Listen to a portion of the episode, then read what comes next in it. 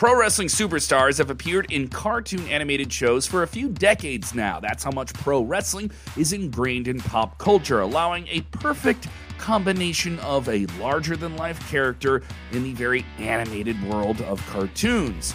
But they seem to be far and few between when looking at this list of wrestlers appearing in animated television shows, and no, we're not talking about Camp WWE or Storytime, it seems like only the biggest names get the privilege of being featured.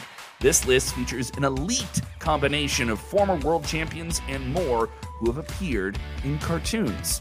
Number 10, John Cena in The Rise of the Teenage Mutant Ninja Turtles. The leader of the Cenation's venture into acting didn't just include live action films, but animated films as well. The Rise of the Teenage Mutant Ninja Turtles premiered in 2018, and it had Cena being announced as the voice of Baron Draxum, an alchemist warrior mutant and a foe of the Ninja Turtles. Yes, he didn't turn heel in WWE, but played one for the Turtles.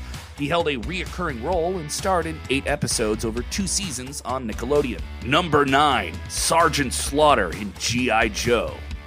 Many don't realize how big of a deal it was for Sergeant Slaughter to be featured in the G.I. Joe franchise. The now iconic animated show from the 1980s is based on the toy line by Hasbro, and Sergeant Slaughter had an even bigger impact on the show than anybody else did in their appearances. Presented as a drill instructor with superhuman strength, he made numerous appearances in the G.I. Joe Real American TV show from 1983, as well as the film that was released in 1987.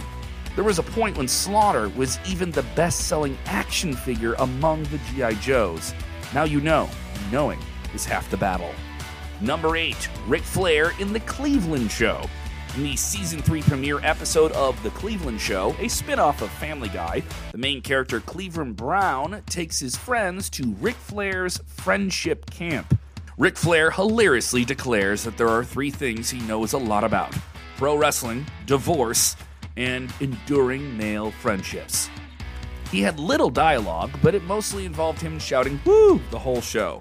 Number 7, Hulk Hogan in China, Illinois the Hulkster played a prominent role as the Dean in the three season run of an adult animated hit in China, Illinois on the Adult Swim Network from Cartoon Network.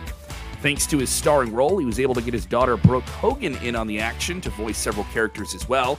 Creator Daniel Weidenfeld described Hogan as the Pied Piper when he recorded his voiceovers for the show with a line of 3,000 people following him around.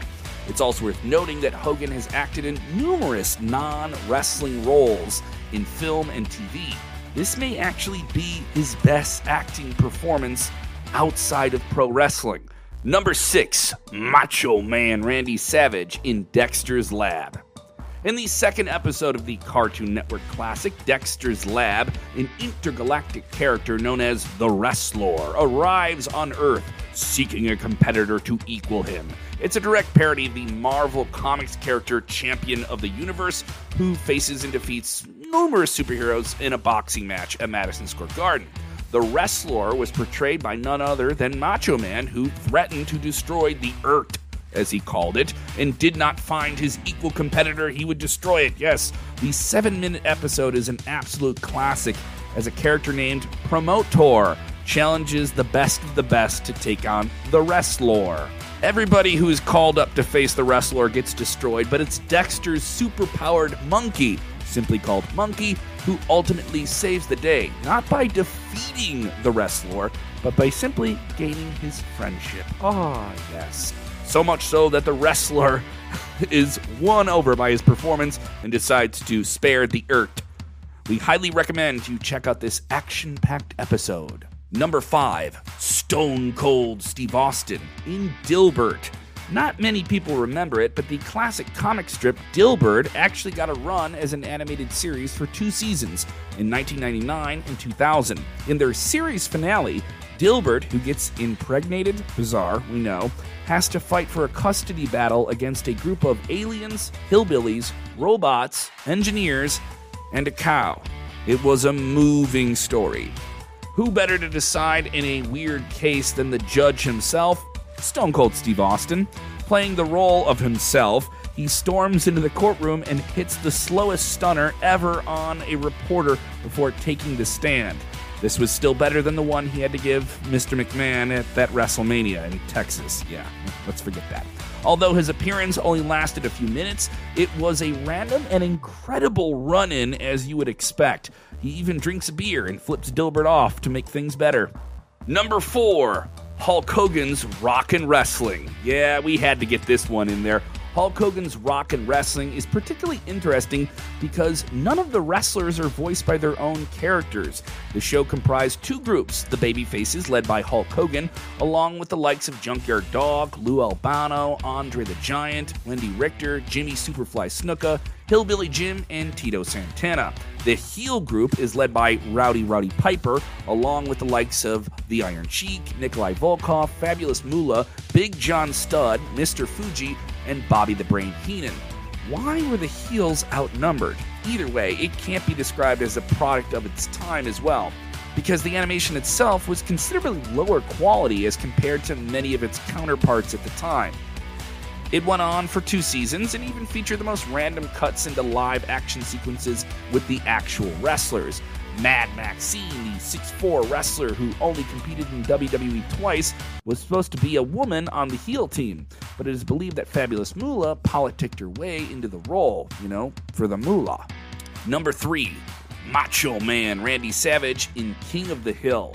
Another memorable performance in the animated world by the Macho Man saw him in an episode of King of the Hill in 1997. He played the role of Gorilla, one of Bill's workout buddies, as they obnoxiously begin to clank the iron for everybody to see. In a hilarious moment, Savage's character is simply referred to as Diesel with no explanation. And in case you were wondering, yes, he does say, ooh, yeah. He has to get that in. Number two, Bret the Hitman Hart in The Simpsons. Bret Hart's appearance in The Simpsons happened in 1997, which was at the peak of his popularity before the whole Montreal thing and then the WCW thing. It's an interesting story because at first, the creators of the hit show approached him with the idea of having him voice a wrestling character named the Mad Russian. Hart, however, wanted to play himself. When he came to the studio to voice his three lines, which he claims he did a hundred times in two minutes, he was spotted later outside his limo signing autographs for fans for about 45 minutes. He had a memorable cameo where he purchased the disgraced Mr. Burns mansion, stating, Ooh, this place has got old man stink. Number one, John Cena in Dallas and Robo. Apart from Hulk Hogan, John Cena is the only WWE superstar to ever get a starring role in an animated series, at least that we know of right now. He voices the role of the warrior poet, Robo, along with his partner Dallas Moonshiner, and they have a series of intergalactic misadventures. Although it was reportedly set for a second season after a hit first season and critical acclaim, no news has come out about it coming back. Leave it to John Cena to be in something that we can't see anymore.